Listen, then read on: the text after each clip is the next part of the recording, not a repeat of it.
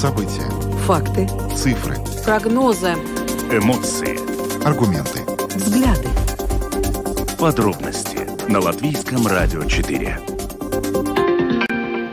Здравствуйте, в эфире Латвийского радио 4, программа «Подробности», ее ведущие Евгений Антонов и Ильяна Шкагала. Мы также приветствуем нашу аудиторию в подкасте и видеостриме. Коротко о темах, которые обсуждаем с вами сегодня, 15 сентября. Буквально в эти минуты, когда мы начали нашу программу, в Сейме должно начаться голосование по новому кабинету министров Латвии. Дебаты продолжались сегодня весь день. И сегодня с этой темы мы планируем начать нашу программу. И мы ожидаем, что когда это голосование все-таки состоится, к нашему эфиру присоединятся двое депутатов Думы. Сейма. Двое депутатов Сейма. Один от правящей коалиции, один от оппозиции.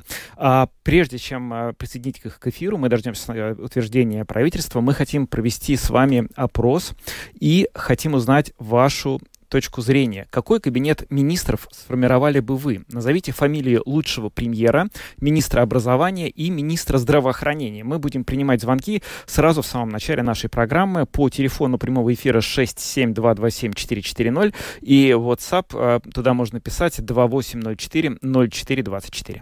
Ну а затем поговорим об образовании. Дело в том, что Министерство образования и науки подготовило поправки, которые предусматривают отказ от русского языка как второго иностранного в школах. Эти поправки сейчас переданы на общественное обсуждение. В настоящее время стоит отметить, что школьники в нашей стране с первого класса изучают английский язык в качестве первого иностранного языка, а к изучению второго иностранного приступают по окончании начальной школы. И теоретически в качестве второго иностранного дети могут изучать немецкий, французский и другие языки, но на практике, по словам Минобразования, из-за нехватки учителей в школах все чаще преподается русский язык. Сегодня эта тема обсуждалась в программе «Домская площадь». Мы представим вашему вниманию фрагмент этого интервью. Ну и вот у нас есть новое правительство. Да, у нас есть новое правительство. 53 голоса за, 39 против. Никто не воздержался. Всего в голосовании приняли участие 92 депутата Сейма. Что ж, видеотрансляцию нашей программы смотрите на странице LR4LV, на платформе Russelo.sm.lv, в Фейсбуке на странице Латвийского радио 4, на странице платформы Russelo.sm. Слушайте записи выпусков программы «Подробности» на крупнейших подкаст-платформах. Наши новости и программы можно слушать и в бесплатном мобильном приложении «Латвийс радио». Оно доступно в App Store, а также в Google Play. Ну а далее обо всем по порядку. Самые важные темы дня. Подробности. Программа «Подробности» на Латвийском радио 4. Сейм Латвии сегодня, буквально только что, несколько секунд назад, утвердил новое правительство под руководством Эвики Силини. 16 должностей в правительстве и Сейме распределены в новой правящей коалиции так. Половина или 8 досталось Новому единству, 5 — Союзу зеленых и крестьян, еще 3 получила партия «Прогрессивные». Ну что ж, с 10 утра сегодня продолжались дебаты. Вот Сейма депутаты, которые сегодня планируются в нашем эфире, уже тоже мне пишут смс-ки, что все закончилось, да. Можем включаться, да. Но присоединимся мы к депутатам чуть попозже, пусть немножко эмоции поутихнут, да, потому что дебаты сегодня были достаточно жаркими. С новыми министрами вас уже знакомили накануне, обсуждали, кто какую должность займет. Сейчас уже, наверное, не будем перечислять, их очень много. Но хотели бы сегодня с вами пофантазировать и, скажем так, составить идеальный кабинет министров, да, кабинет по мнению слушателей. Вот, да. Какой кабинет составили бы вы? То есть мы знаем, в общем, фамилии, имена тех политиков, из которых формировалось нынешнее правительство. Но, может быть, формировали не из тех. Как считаете вы? Назовите вашего идеального премьера, главу Министерства образования и главу Министерства здравоохранения. 3 фамилии. Первый звонок есть. Здравствуйте. Алло. Здравствуйте. Да. Здравствуйте. Я, наверное, был бы безжалостным. Я бы отдал бы на растерзание интеллекту искусственному нашу, да? Так. Пускай он изучит статистику, пускай он посмотрит, у кого какая компетенция, у кого какие успехи, и просто тупо математически вычислить самого лучшего. А у вас, у самого есть предпочтение? Вот ваш премьер идеальный был бы кто? Я столько знаю людей, столько звонил, столько знакомых. Я вообще не люблю упоминать имена, которые у меня за душой. И поэтому я бы оставил бы искусственному интеллекту. Это особенно понятно, искусственному интеллекту. Хорошо. Ну что ж, пока мы, значит, искусственному интеллекту предоставим, собственно говоря, да, значит, возможность выбирать. Пока еще вот все-таки даем вам время немножко подумать и распределить эти должности. Просим сразу прощения за то, что у нас немножко так сумбурно сегодня, потому что никто не знал, во сколько все это закончится. В момент начала эфира мы не знали, кто у нас будет в эфире. Это, правду скажу вам, случается нечасто. Здравствуйте. Добрый день. Да? Вы еще там говорите, и меня подключили, да? Подключили. Хорошо. Вот мой премьер-министр, это Шлесерс, да? Да. Байба Розентале. Она министр здравоохранения. Интересно. Там другие как-то я не очень, да? Угу. Но дело в том, что не надо искать врагов, чтобы не воевать. Вот это, что Шлесерс пропагандирует, да? Семья, он отец замечательный. Угу. Ну... Вообще он как бизнесмен удачный, да? Понятно. Ну, мы поняли.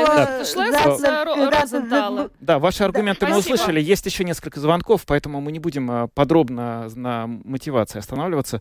Добрый вечер. Ваши три фамилии, пожалуйста. Добрый вечер.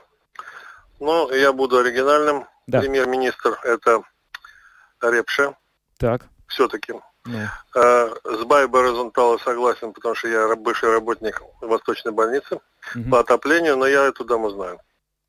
Но есть вариант запасной, это господин Затлерс. Он это запасной для кого? Для премьера или для... Ну, или же медицина, значит, командует Затлерс, или же Розентал, да? И насчет... Я бы, скорее всего, сказал бы так, что у нас был замечательный физик, который сейчас частенько светится в Европарламенте. Вот, если вы помните, бывший премьер-министр, вот я бы ему отдал образование. Только напомните, как у нас его фамилия была. Так, я не очень понимаю. Ну, смотря о ком. По образованию он физик. Министр, который физик. Но это, вы знаете, это уже такой немножко ребус. Вы нам бывший премьер-министр наш. Бывший премьер-министр физик. Ну, давайте мы подумаем. В Европарламенте. В Европарламенте. Я сейчас не готов. Ну, подождите, у нас в Европарламенте сейчас вот Андриса Америкс, Иварс Лембергс, Роберт Зила, не Лушаков. Никто из них не был премьер-министром. Да, но кто-то из них вполне мог быть физиком. Возможно.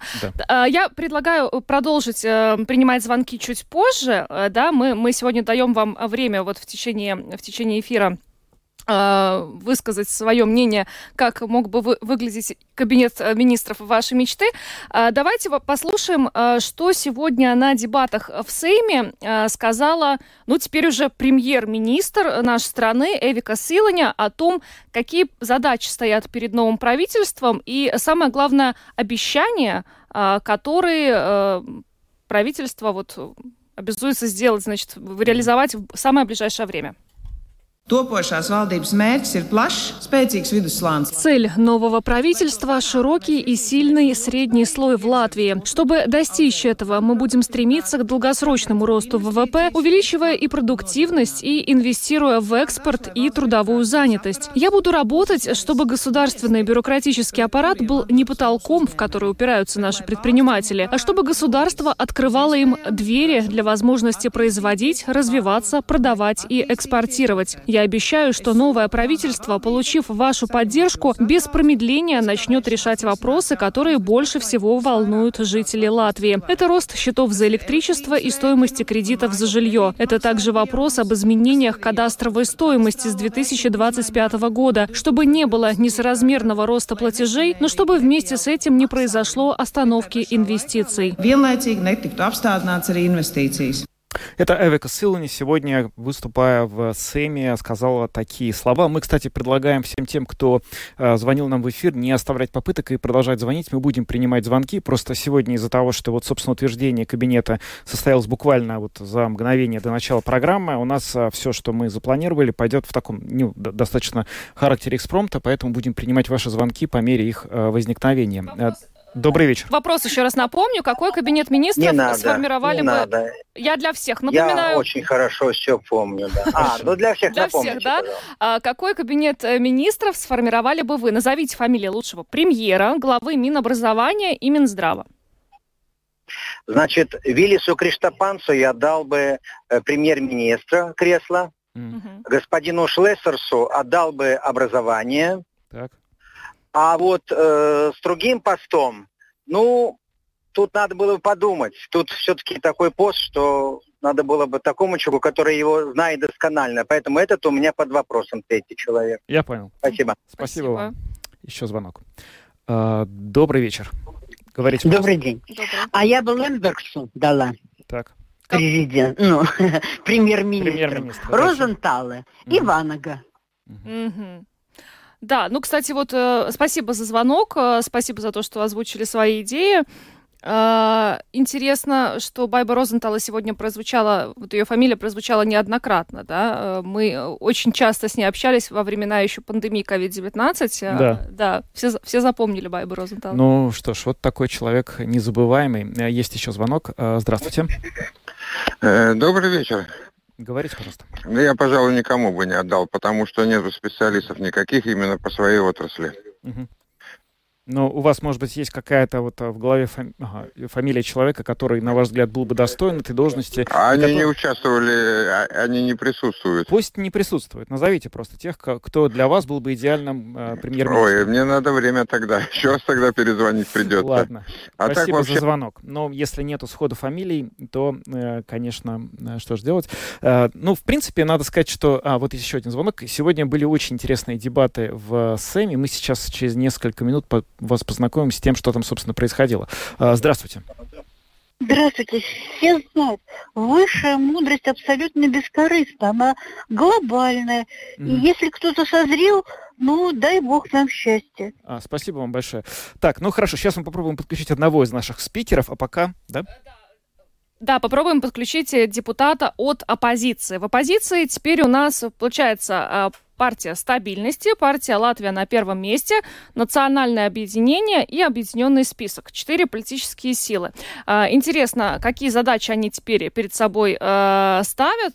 И Объединенный список, и нацобъединение, по крайней мере, которые раньше были в коалиции, они до этого говорили, что доставят новой коалиции головную боль.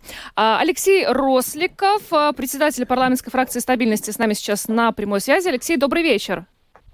Добрый вечер. Так хотел в видеосвязь выйти, но не получается. Что-то такое. Знаете, сегодня такой сумбурный день. Вообще буквально перед нашим эфиром наконец утвердили правительство. Вы рады этому? Что перед нашим эфиром? Рад ли я тому, что продлится агония повышения цен? Агония повышения цен, это хорошо. От которой летели, вообще не рад, абсолютно, вообще. Но искренне сегодня на трибуне сказал, что все равно желаю им удачи, потому что от их удачи все-таки хоть чуть-чуть, но зависит благосостояние нашей страны. Хорошо, давайте так, новый кабинет. Что, на ваш взгляд, в новом кабинете для вас знак оптимизма, а что, может быть, знак пессимизма? Какие у вас есть такие? Начнем, наверное, чтобы не выглядело так, что мы постоянно говорим, что все плохо. Первое, я округляю сейчас цифры, предыдущая декларация, правительство, которое продержалось 8 месяцев, состояло из 230 пунктов. Я сейчас округляю, не судите меня строго. Декларация нового правительства состоит а-ля из 40. То есть, куда у нас посередине больше, чем 180 пунктов пропали, в принципе, непонятно. Поэтому это не внушает оптимизм. Это говорит о том, что это правительство будет существовать абсолютно номинально. Оптимизм мне частично может внушать та ситуация, что к власти пришло ЗЗС, которая 8 месяцев в оппозиции вместе со мной била себя пяткой в грудь и другими деталями, тоже рассказывая всей стране, что нужны перемены, снижаем цены на электричество, снижаем ПВН на разные продукты, обнуляем ПВН на лекарства. Я сегодня Виктору из АЗС тоже сказал, что я, дорогой мой друг, теперь тебе буду в течение 2 недель напоминать, что ты предлагал, а ты, безусловно, будучи теперь министром, наверное, поможешь всему этому реализоваться. А за прогрессивных не рады? Я, как вам сказать, не рада. И прогрессивные, прекрасная партия, замечательные люди, но они профессиональные чиновники. Они прекрасно знают теорию, замечательно обращаются с Excel-табличкой, прекрасно жестикулируют отработанно, когда выступают и дебатируют. Но если мы вникаем именно в суть дела, я сомневаюсь, что у них получится Рига тому пример. Они же были, скажем, самой крупной партией коалиции перемен в Риге. Посмотрите, что творится с нашим городом. Абсолютное безумие. Я допускаю, что в правительстве будет то же самое. Ну, хорошо. Но вот сейчас новый кабинет начинает работу. Вы уже сказали, что в течение ближайших 2 недель будете напоминать бывшей оппозиции, чего они обещали. А если говорить о действиях и шагах, то чего вы будете в первую очередь ждать от... Ну, знаете, как обычно говорят, вот 100 дней нового правительства. Что в первые 100 дней должно сделать новое правительство, чтобы убедить вас в том, что оно, ну, как бы вот заслуживает быть правительством? Не-не-не, я не буду, как избалованный ребенок, мечтать о новом велосипеде. Ситуация очень простая. У нас есть 3 вещи, о которых мы договорились с президентом Ринкевичем. 3 вещи, которые я допускаю, что если он сказал вслух, значит, он договорился о своей партии «Единство». И как результат сегодня в неформальном разговоре с партией «Зеленых» я тоже вижу поддержку. Первое уже прошло, это вопрос с ВНЖ, слава богу, он решен. И 2 вопроса, это повышение тарифов на электричество. Сегодня даже Силиня в конце своей речи четко заявила, таким образом утвердив наш предыдущий разговор о том, что с этим будем бороться в ближайшие месяцы. То есть вот все, это четко поставленная задача. И, так сказать, вот не выйдем без боя, но однозначно добьемся того, чтобы вопрос с электричеством и с ценами был решен. И 3-й вопрос – это вопрос удорожания кредитов. 10-й раз Европейский центральный банк 10-й раз уже собрался и повысил в очередной раз кредиты. До конца года это будут сумасшедшие цифры. И здесь и президент, я как понимаю, наверное, единство все-таки поддержит нашу инициативу в том, что будет необходимо внутренним законодательством страны ограничивать вот этот вот взлет кредитов. То есть 2 вещи, которые надо будет сделать. Я уверен, что они случатся, если честно верю. Ну и в правительственной декларации они тоже прописаны. Мы видели, что они как раз входят в список тех задач, которые вот в первую очередь необходимо решить.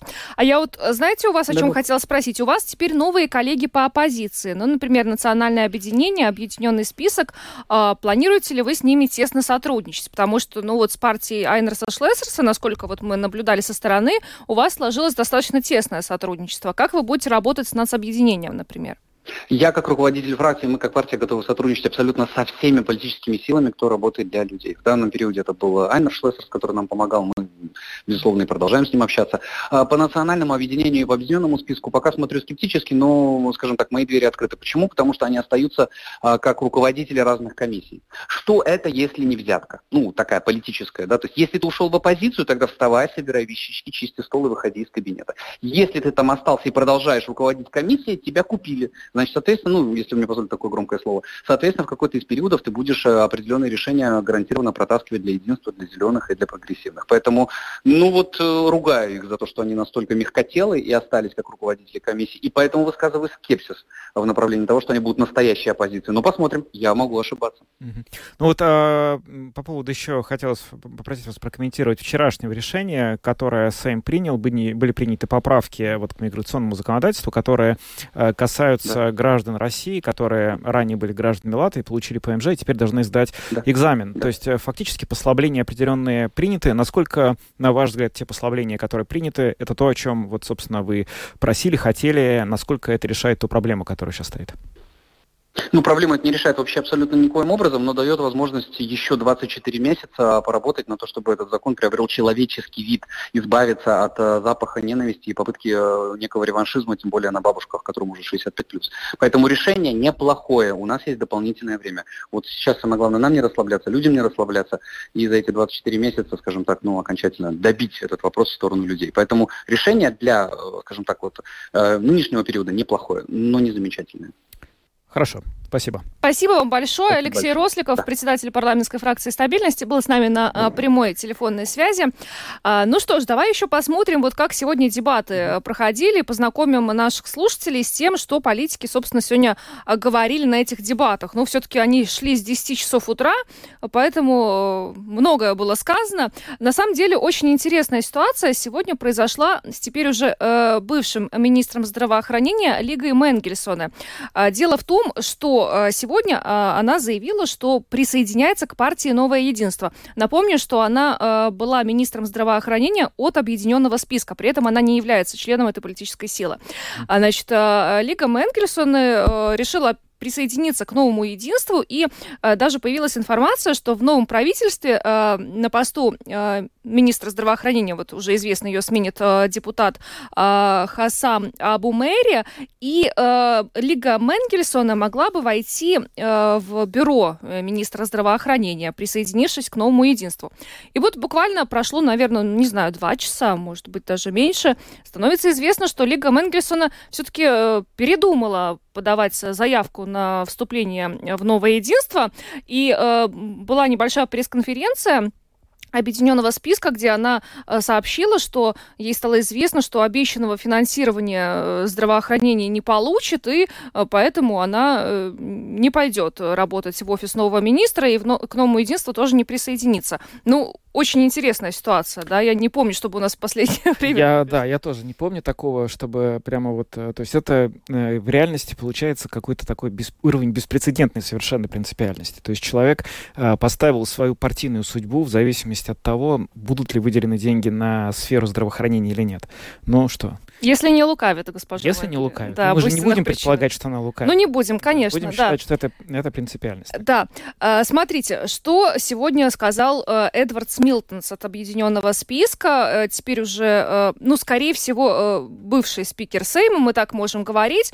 В частности, он сказал, что Новое единство торговало должностями, чтобы избрать президента, но это такая очень известная история, то есть очень много в политических кругах мы слышали разговоров о том, что Союз зеленых и крестьян и Прогрессивные не просто так вошли в коалицию, а потому что поддержали Эдгара Ринкевича на посту президента, да, и, соответственно, вот за это получили посты в новом правительстве. Ну вот до сих пор политики продолжают оперировать этой информацией. Да, кстати, Равис Дзинтерс, лидер нацобъединения, сегодня, выступая в Сейме, буквально вот по этой же теме тоже высказался. Буквально он сказал, что основы, которые эта новая коалиция заложила с мая, это те основы, с которыми ей придется жить и работать в будущем. И, к сожалению, с ними придется жить и всему латвийскому государству. То есть он дает понять, что нынешнее правительство — это продолжение вот истории с выборами президента, когда вот, собственно, депутаты тех партий, которые сейчас стали участниками новой коалиции, поддержали кандидатуру Эдгара Ринкевича. Он, тот же господин Дзинтер, сказал, что, стирая красные линии, эта новая коалиция, похоже, стерла любые четкие линии и любые границы вообще. Он также назвал эту коалицию беспринципной. Ну, вот такое заявление. Айнарс Шлесерс сегодня тоже 20 минут выступал в парламенте, сказал, что... он затронул тему ратификации Стамбульской конвенции. Это тоже то, с чем предстоит разобраться новому правительству, и здесь уже есть определенные наработки у Министерства юстиции по этому поводу. Шлесерс сказал, что ратификация Стамбульской конвенции – это предательство избирателей. В частности, он обратился к Союзу зеленых и крестьян. Он сказал им, что если вы проголосуете за Стамбульскую конвенцию, вас больше не будет в Сейме. Ну вот так. Кстати, еще вот интересное сообщение сегодня пришло по поводу дальнейшей работы Хосама Абу Мери. Это теперь министр здравоохранения нашей страны. Стоит отметить, что Хосам Абу Мери также является гастроэнтерологом, действующий врач, который принимает пациентов и продолжал это делать, несмотря на то, что был депутатом Сейма. Вот он сказал, что даже после его утверждения в должности министра здравоохранения он все равно продолжит принимать пациентов не так часто, как раньше, но тем не менее. У нас есть связь с представителем правящей коалиции. Это Антонина Ненашева от партии «Прогрессивные». Антонина, здравствуйте. Здравствуйте. На первых порах поздравляем вас с тем, что правительство утверждено. Хотелось бы узнать, какие сейчас вы испытываете в этой связи чувства. Вы довольны? Рады? Хороший вопрос. Смешанные чувства. Да. С одной стороны, мы, конечно, рады и довольны возможностью реализовать, хотя бы частично программу нашу предвыборную, да, что мы, скажем, договорились о основных вещах уже в декларации, которые для нас важны, ключевые пункты. Ну и поэтому довольны, что сможем приступить к работе более продуктивно, чем из оппозиции. Но в тот же момент, конечно, чувствуется такое волнение, ответственность, понимаю, что не просто будет в коалиции, потому что в Сейме, выглядит так, что позиция, которая теперь новая позиция, раньше была в коалиции, они не будут настолько конструктивны, насколько были мы конструктивны. Mm-hmm. Так примерно. Ну вот вы уже заговорили об ответственности, да, мы несколько дней уже обсуждаем правительственную декларацию, и в том числе там есть целый ряд пунктов, которые, называются срочными, да, к выполнению. До 31 декабря этого года новое правительство, коалиция, обязуются их реализовать. В частности, там речь идет о евроборе, море, об электричестве, об устойчивой модели финансирования образования. Ну, вот если мы говорим об ответственности, о тех пунктах и той дате, которая указана в этой правительственной декларации, ну, как вам кажется, не вспомним ли мы 1 января уже вот о правительстве, ну, с плохой стороны, что не удалось все эти задачи реализовать? Ну, мне кажется, главной целью для того, чтобы поставить вот эти быстро выполнимые задачи, или точнее срочные дела, я бы так сказала, которые нужно, не откладывая, принять решение, и было именно то, чтобы легче было, в том числе и нашим избирателям, и обществу, контролировать и следить. А не так, что у тебя декларация на 350 пунктов, ну, что-то из этого выполнил, что не выполнил, непонятно, что делал. Поэтому здесь конкретный список из срочных дел, да.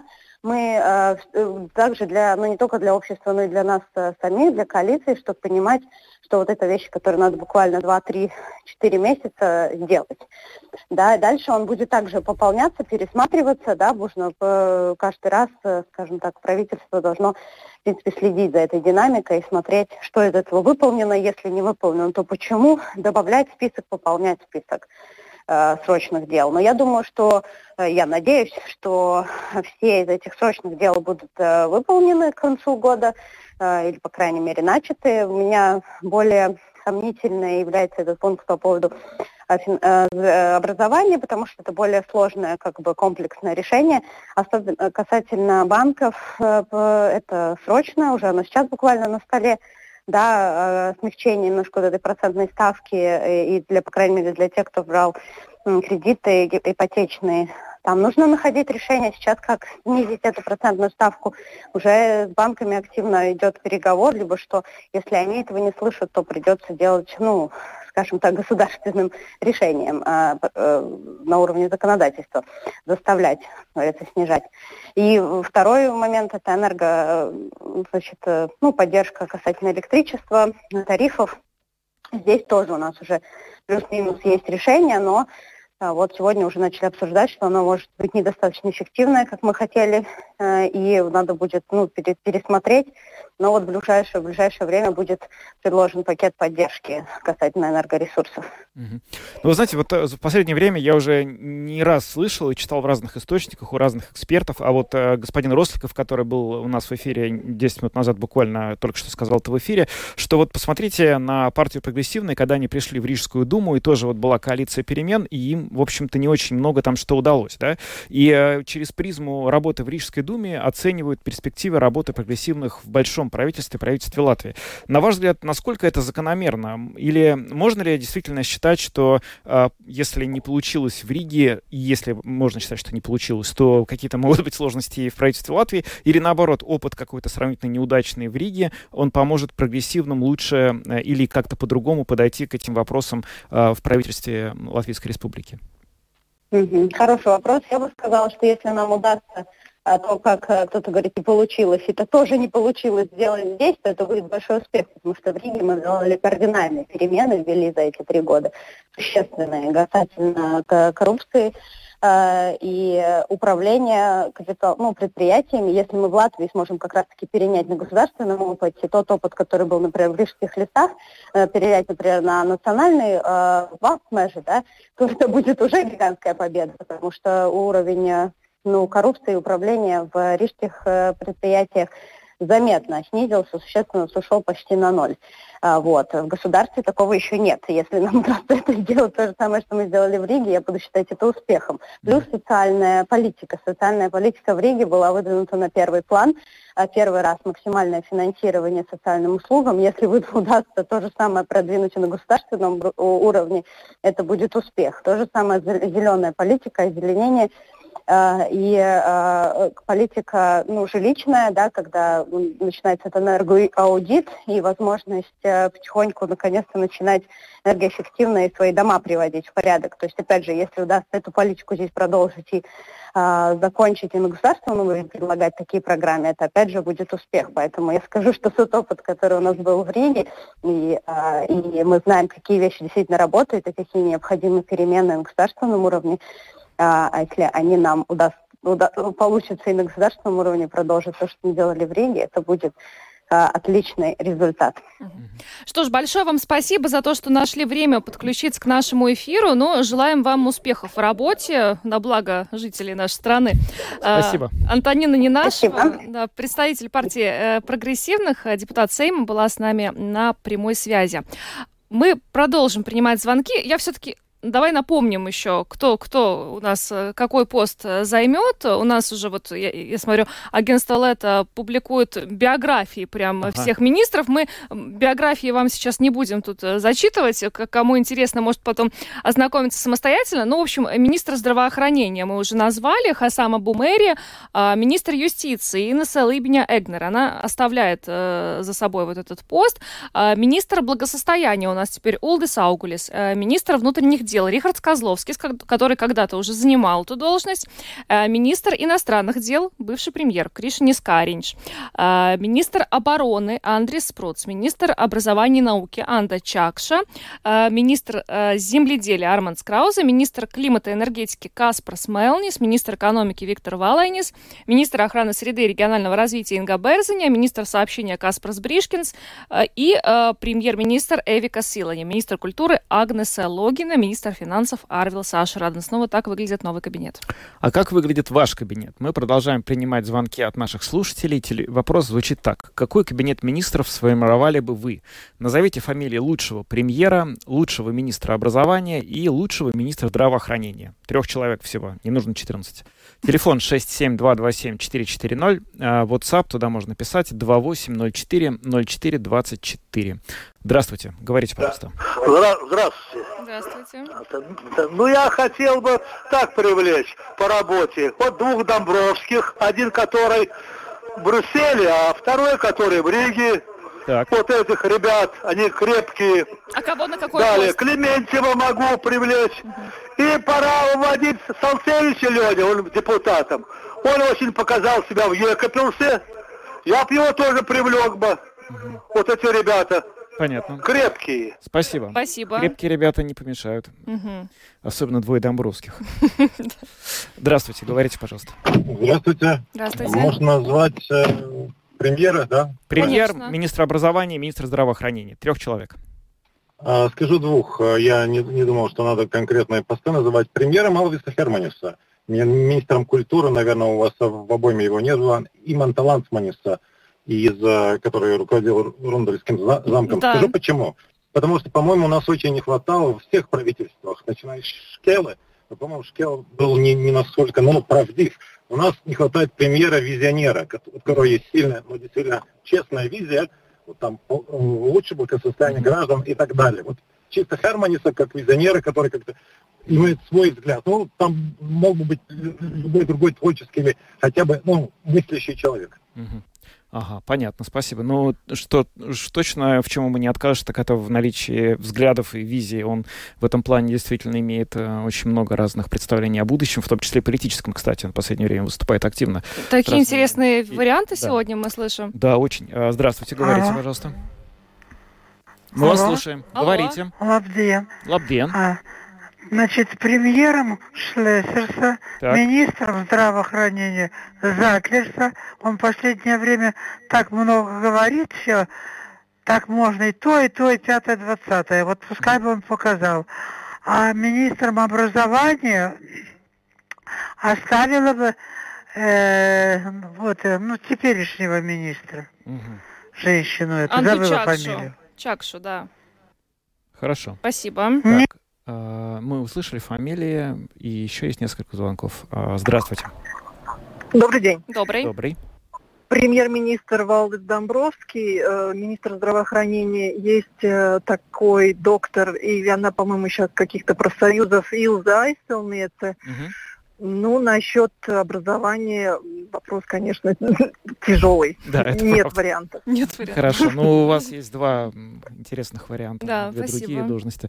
Так, ну еще... Я записываю фамилии, которые чаще всего звучали сегодня в нашем потом эфире. Посчитаем. Пояснить, что Байбу Розентале я выбрала не как популиста, на министерский пост здравоохранения министра, а потому что она до всей этой пандемии боролась за то, что должна быть вакцина, если вдруг что-то, а вдруг этой вакцины нет, то есть она профессионал, пригласите ее и расспросите. Я понял. Обязательно. Вы знаете, мы не будем сейчас вдаваться, почему у вас тот или другой политик вам больше нравится, просто собираем ваши, так сказать, фамилии, которые вам наиболее симпатичны.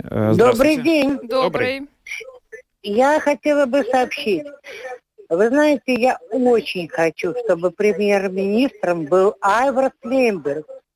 Это хозяйственник, это человек, который знает, что воровать много нельзя. А мало можно? Немножко. Пусть немножко, я согласна, потому что все воруют. Но вы знаете, скажу откровенно, дороги Венстелса – это чудо. Да. Я была за границей, я в шоке. Да. А еще фамилии есть, кроме вот господина Лемберса? Да, конечно. Да. Я бы хотела министром здравоохранения именно Затлерса. Так. Все-таки он же врач. И посчитайте о том, что действительно человек, который действительно заботится о нашем здоровье. Я пенсионерка, понимаете, я об этом понимаю. Министр образования. Вы знаете, трудно сказать, я пенсионерка, у меня нет маленьких детей. Но что творит в образовании, это шаусмас. Понятно. Шаусмас, такого у нас в списке человека нет. Пока не было, теперь появился. Здравствуйте. Добрый вечер. Добрый. Огромное спасибо даме, которая звонила перед этим, вспомнила, кто у нас физик по образованию. Валдис Домбровский. Вот его бы в образовании было бы очень чудненько. Интересно. Спасибо. Спасибо. Ой, я подведу. Я записала же все, да? Нам уже нужно двигаться просто дальше. Так, Валдис Затлерс. Вот его сегодня упоминали часто. Айнарс Шлесерс. Да. Байба Розентале, Валдис Домбровскис и Айварс Лембергс. Значит, Затлерс, Шлесерс, Розентале, Домбровскис, Лембергс, по-моему, вот я никого не пропустила. Мне кажется, эти фамилии чаще всего звучали. Да, чаще всего. Но наиболее вот экзотично, если брать премьеров, конечно, это был господин Херманис, потому что, не знаю, на самом деле, может быть, как-то даже написать ему в Facebook, что его слушатели выдвигают на пост премьер-министра. Это Фейсбуком пользуется активно. Интересно, как он отреагирует. Да. Спасибо всем. Очень много сегодня интересных вариантов мы услышали. Да, на самом деле, мы, конечно, очень многого ждали от этого вопроса, но, в общем, вы даже превзошли все ожидания. Получилось очень интересно. И будем, наверное, такие устраивать почаще. Ну что ж, теперь мы все будем следить очень пристально за тем, как поставленные задачи будет реализовывать уже новое правительство. Исторический момент. Я не знаю, было такое раньше или нет. Сейчас все три страны Балтии, премьер-министр женщины. Не знаю, нужно поискать, посмотреть. В Литве, да. Кая Каллас в Эстонии, и теперь у нас Эвика Силиня в Латвии. Вот у нас. Ну, у нас предыдущим премьером женщиной была Лаймдота Страуема. Да. Да, вот нужно посмотреть за тот период. Нет, в тот момент и в Эстонии, и в Литве точно не были женщины. Ну, значит, исторический момент, действительно. Да. Что ж, спасибо всем еще раз за участие в нашем опросе. Идем дальше. Подробности прямо сейчас.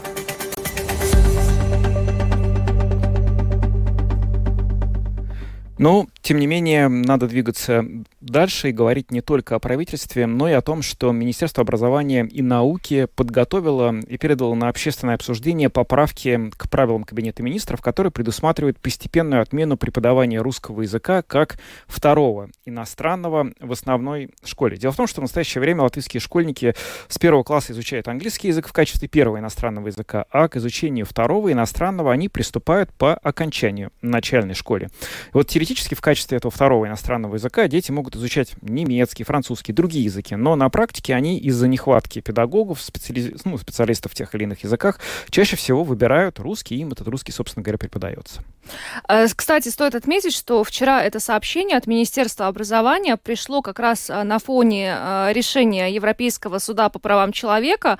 Европейский суд по правам человека не нашел нарушений в решении о переходе на обучение на латышском языке в средних школах для нацменьшинств. То есть, по мнению суда, принятые Латвией в 2018 году поправки о постепенном переходе на обучение на латышский язык в школах нацменьшинств на этапе средней школы не нарушают право на образование в соответствии с Европейской конвенцией по правам человека. Но, собственно, о том предложении, которое Минобразование передает теперь на общественное обсуждение, сегодня по этому поводу был разговор в программе «Домская площадь». Директор Рижской Ринужской средней школы Денис Клюкин высказал свое мнение на этот счет.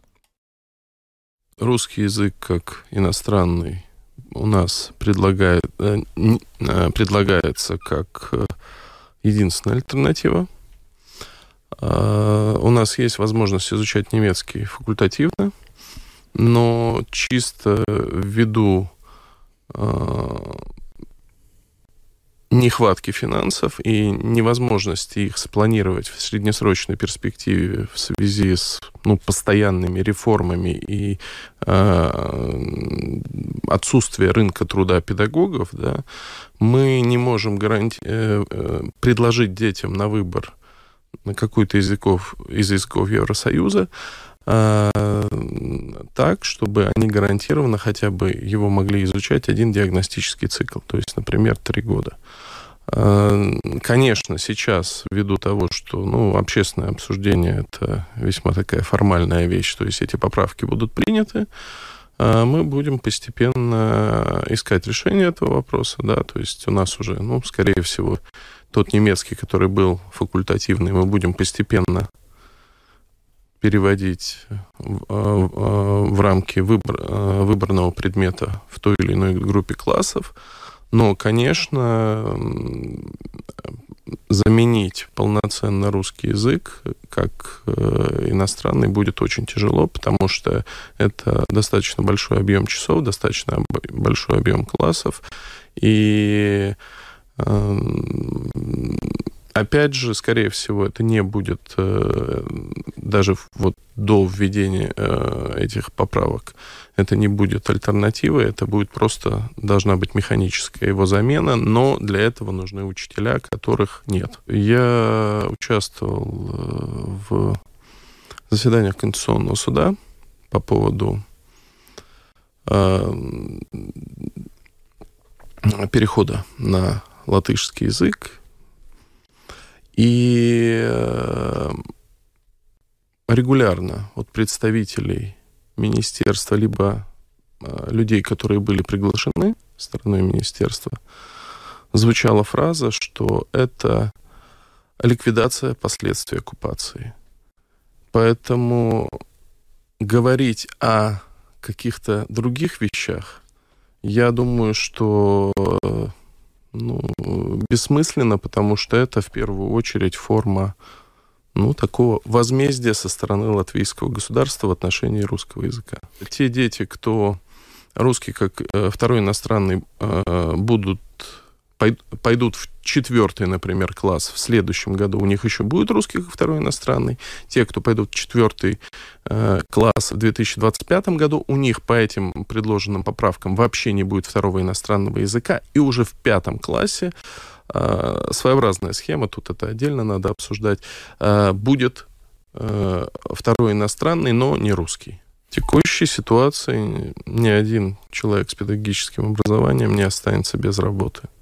Кто-то переквалифицируется, у кого-то уже есть дополнительная квалификация, кто-то будет работать на вспомогательных должностях, которые не столь сильно отличаются будут по заработной плате, но в школе работа есть, в школе работы много, в школе не хватает не только учителей, но и не хватает вспомогательного педагогического персонала. Поэтому работа будет у всех. Тем более, что в основном учителя русского языка — это люди пенсионного либо предпенсионного возраста. Клюкин, директор Рижской Ринужской средней школы, был сегодня в гостях у программы «Домская площадь». Они обсуждали, собственно, последнюю инициативу Министерства образования и науки о том, чтобы постепенно отменить преподавание русского языка как второго иностранного в основной школе. Ну что ж, это общественное обсуждение. Посмотрим, как в итоге, в каком виде предложение Минобразования будет или не будет реализовано. На этом сегодня мы завершаем. Еще раз большое спасибо всем за участие в нашей программе. С вами были Евгений Антонов, Ильяна Шкагала, звукооператор Регина Безня, видеооператор Роман Жуков. Хорошего всем вечера и до завтра. До свидания.